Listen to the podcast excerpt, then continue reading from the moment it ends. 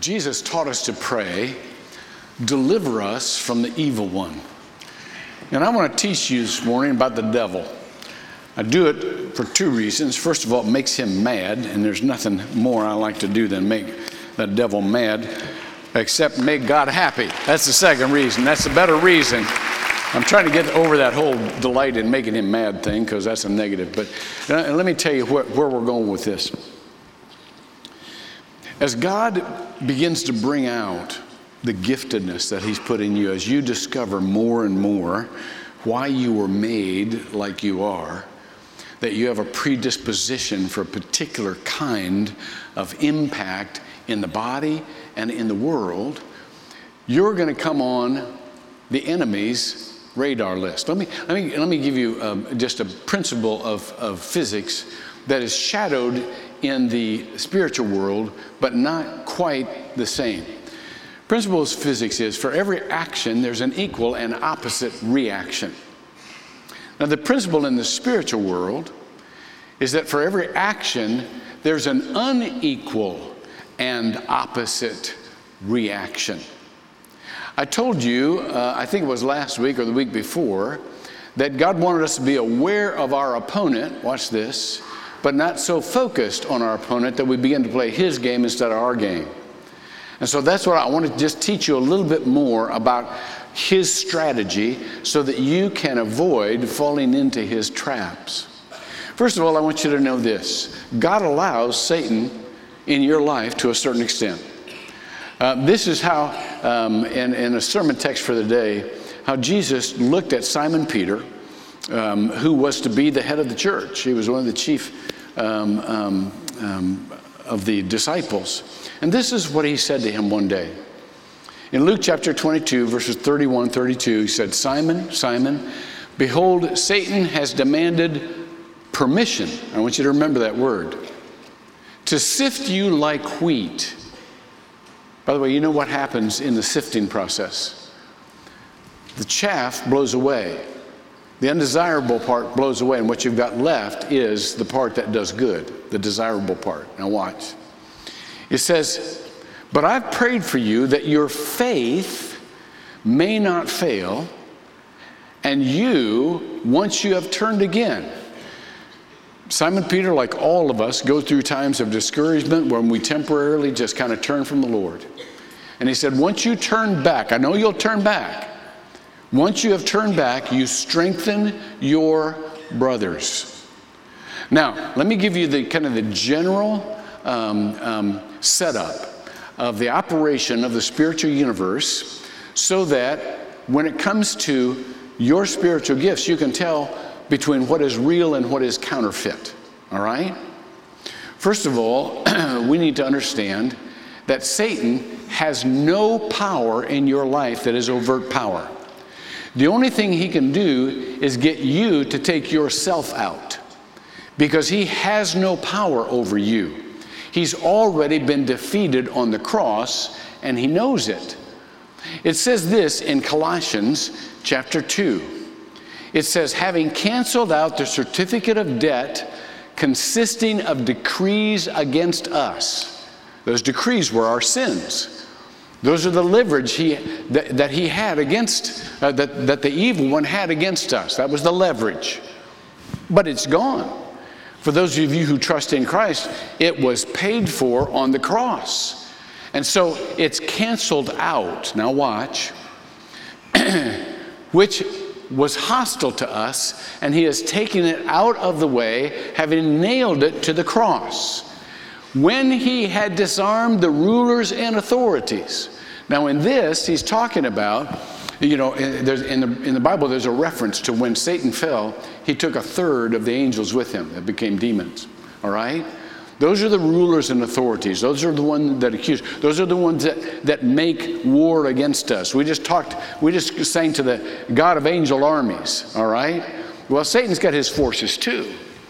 It says, the rulers and authorities, he made a public display of them, having triumphed over them through him.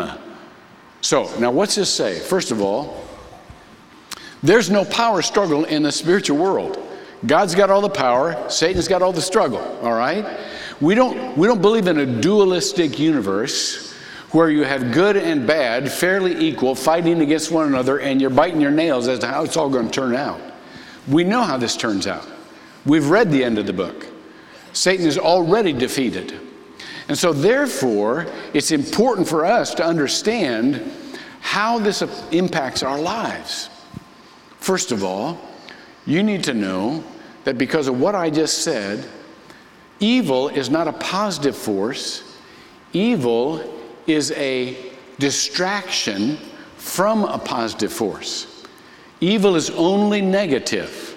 It can only corrupt the good or mislead the good.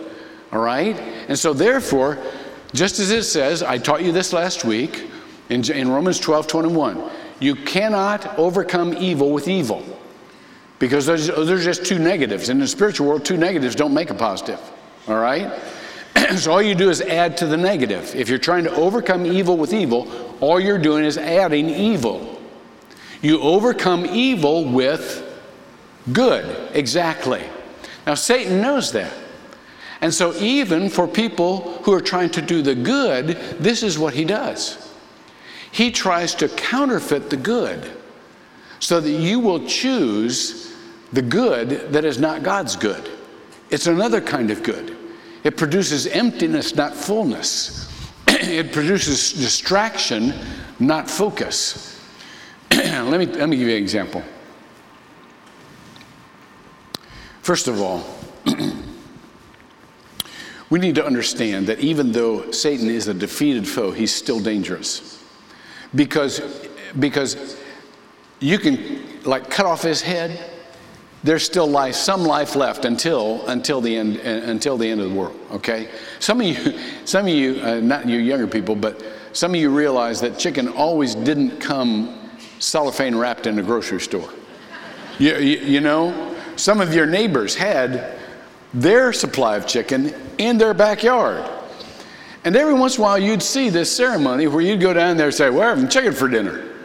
And they'd, and they'd, go, and they'd go back and you'd watch. And they'd either, you know, or, you know, but you watched the chicken after it got de- departed from its head. And you saw this thing just running without a head. You know? Some of you were brought up in the country and you had snapping turtles back then. And you'd cut the head off and you'd say, well, that's, uh, a, that's no more danger to me, except if you stuck your finger in that snapping turtle's mouth in the severed head. Bang! You know, the snap was still there. It could still bite you. That's Satan, all right? Head cut off. He's, he's done for on the cross. Still a danger. And he's a danger because he counterfeits what is good. Satan cannot take you out on his own. But he can, watch this, discourage you until you take yourself out on your own. He can, watch this, detach you from the relationships you need to sustain you and grow you. You know, when Pete was reading that, that passage about Satan prowls around like a, like a lion, seeking someone to devour, everybody has watched those nature shows and they know what lions go for.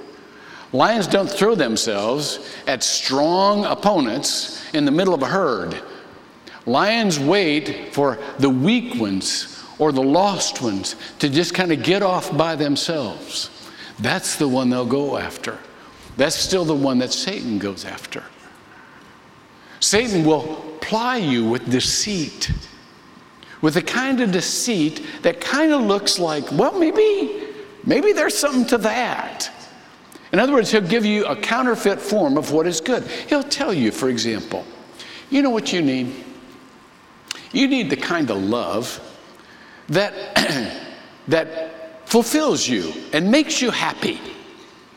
Because love is about you being happier. Is that what we see in Jesus?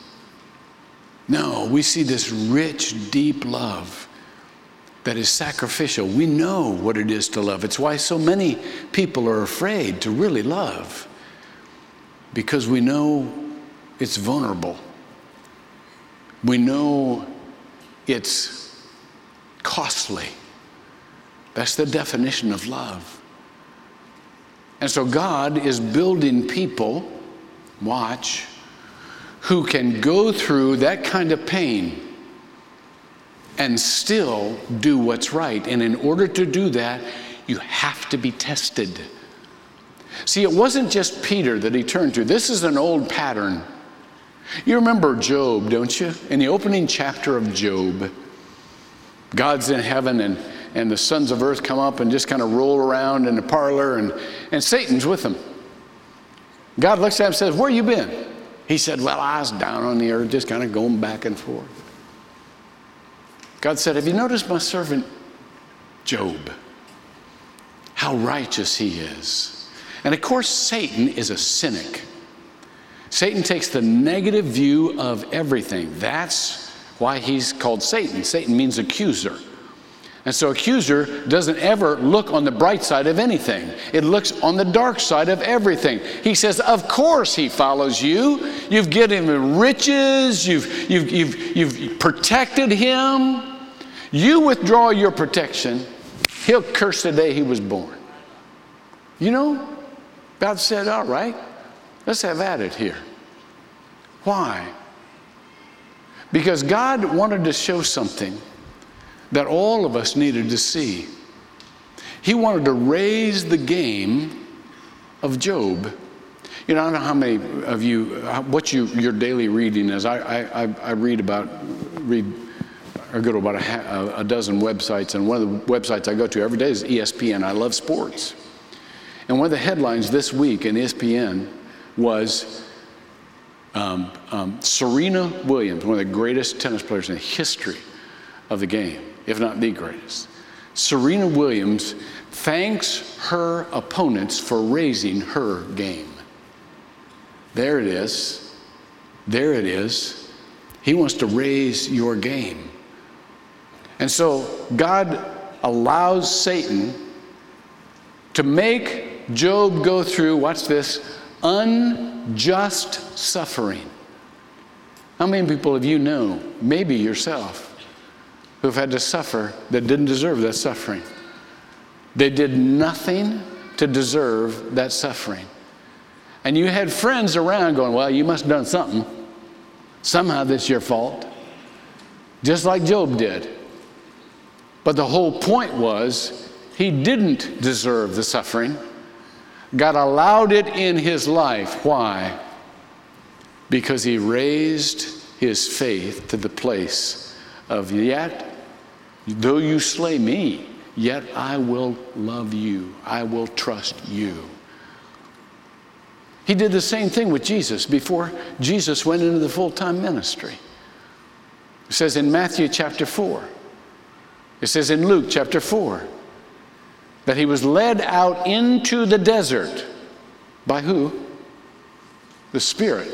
The Spirit of God led him out to be tested. I want you to remember this God doesn't tempt people. Temptation means that somebody wants you to fail, testing means somebody wants you to succeed. And so the Bible says, don't ever say, God tempted me. God doesn't tempt people, God tests people. The temptations come from inside yourself. God tests people because He wants to make you stronger.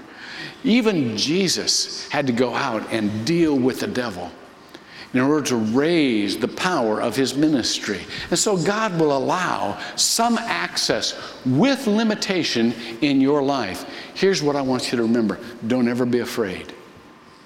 Don't ever be afraid because God has got you. And everything you're going through is to make you stronger and to make you better, watch this, and to make you more reliant on God. Now, let's talk about just exactly how he does that and what the danger is as we go along and we begin to, to watch God use our lives to help other people out. There's a singular danger It's called self exaltation. Self exaltation. One of the ways, and probably one of the main ways, you can tell the difference between what is a real spiritual gift and a counterfeit spiritual gift is a real spiritual gift exalts God and helps people depend on God. A counterfeit spiritual gift exalts you and makes people want to depend on you. This is how Paul put it. Paul said in 2 Corinthians chapter 12, verse 7, he had started, he had, he had been given such a gift of these revelations, and he knew it. And it took him to a whole new level spiritually. And this is what he said because of the surpassing greatness of the revelations, for this reason, to keep me from exalting myself, there was given me a thorn in the flesh. Now, nobody quite knows what that is. But everybody knows he prayed several times that it was re- to, for it to be removed, and the answer was no. No. You know, you can pray and God can say no because there's a greater result from saying no than if he had said yes. So this is what this is what it says. A messenger of Satan to torment me, to keep me from, there it is again, exalting myself. What was the result of that? that he said to God, Your grace is sufficient for me. For I would rather be in weakness. Now, I want you to see something. Your weakness depending on God is better for you and for the world than your greatest strength depending on yourself. Your greatest weakness if it makes you depend on God, is better and stronger and more impactful and more powerful than your greatest strength that would make you depend on yourself. So here's the difference. We can understand that counterfeit gifts are about us.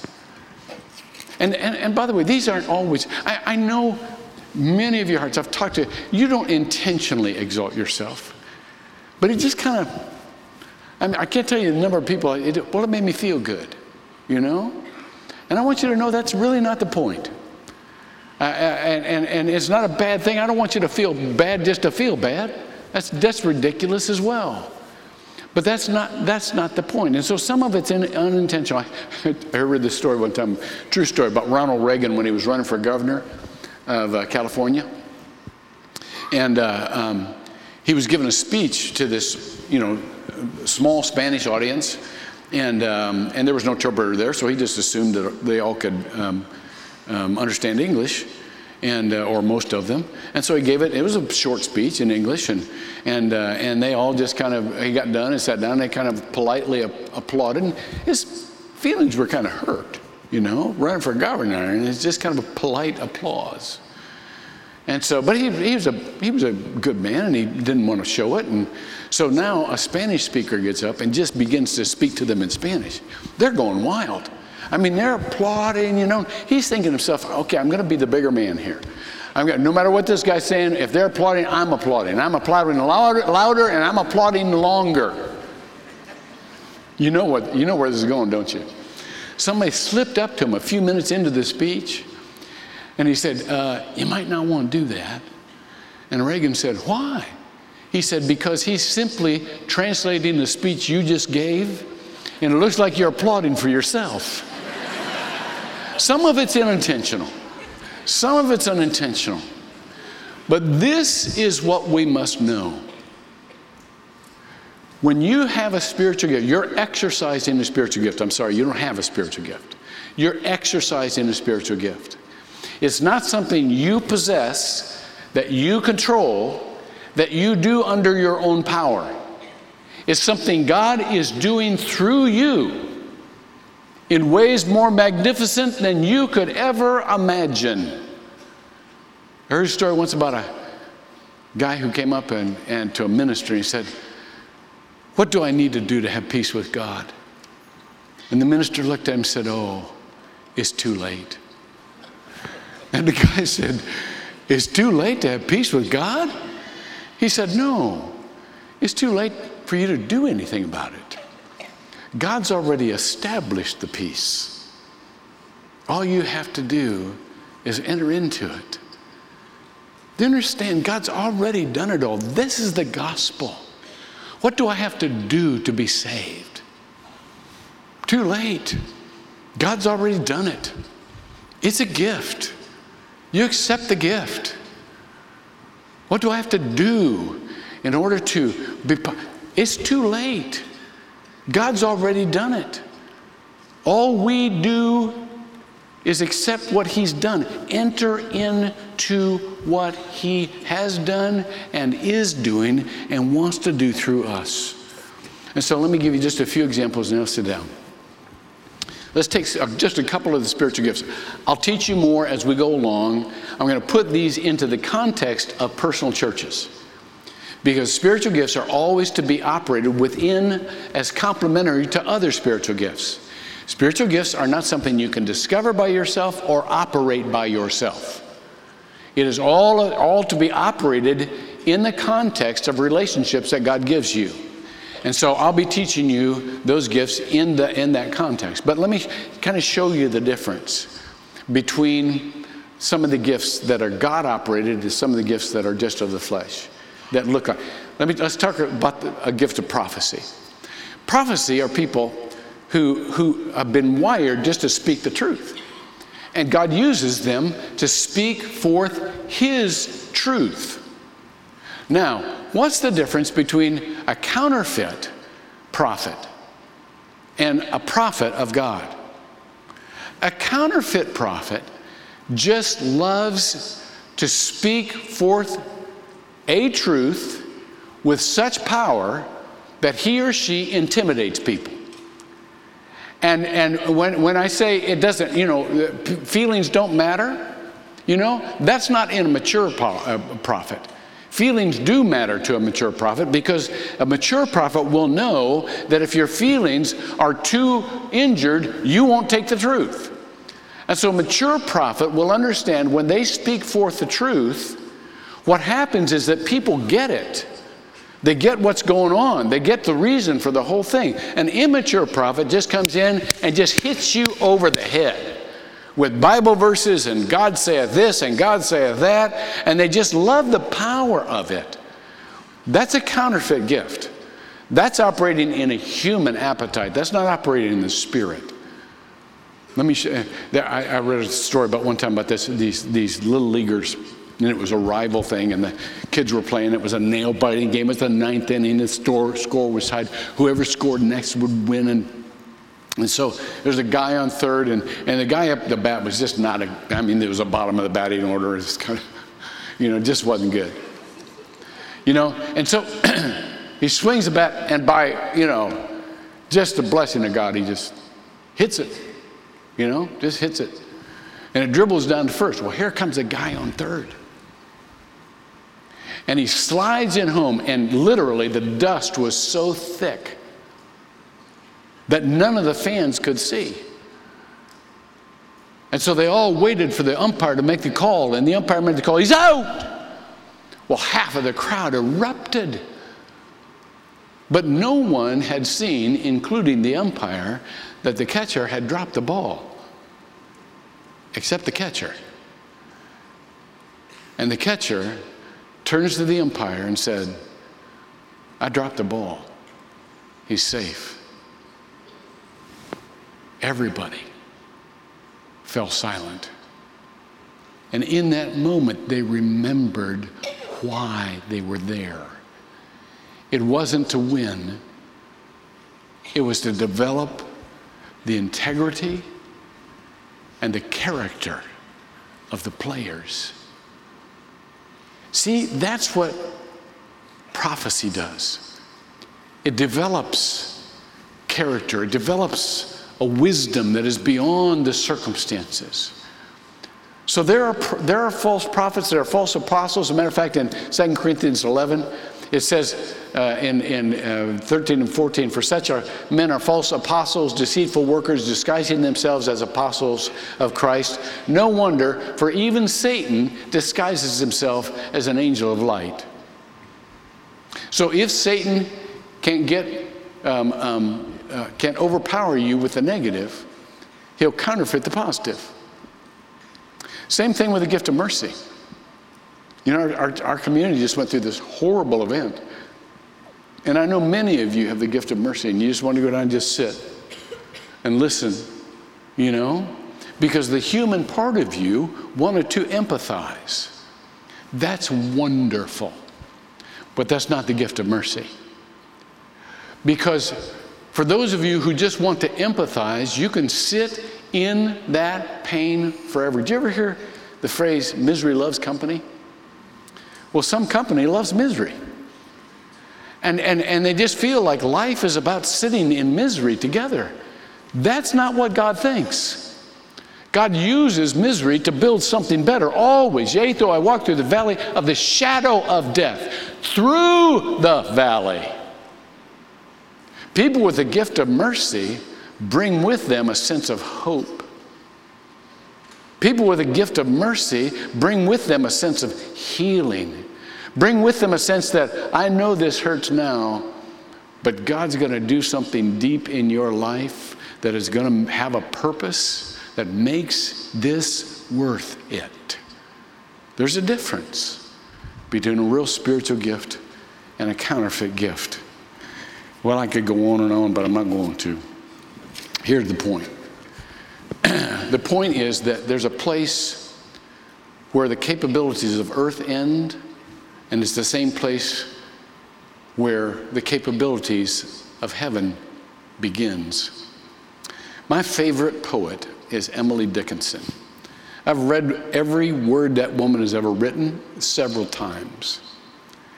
And, and, and one of her pieces has this great first line. Listen to this, and then I'll tell you the rest of the poem. It was too late for man, but early yet for God. Isn't that a great? I want you to remember that. It was too late for man, but early yet for God. Creation impotent to help, but prayer remained our side. How excellent the heaven when earth cannot be had. How excellent then the face of our old neighbor, God. Pray with me. Lord, thank you for this time when we begin to discern the difference between your presence in our lives and our lives which just want to produce something that seems right, but it's all about us. Help us. Help us to know that what seems too late for us is still early for you. That seems what, what seems to be impotent for us is still a matter of prayer and intervention for you. And as we go along, as we walk along with you and you teach us how you made us in order to enter in through us into this world, help us always to fix our eyes on Jesus and not ourselves. We pray this in his name. Amen.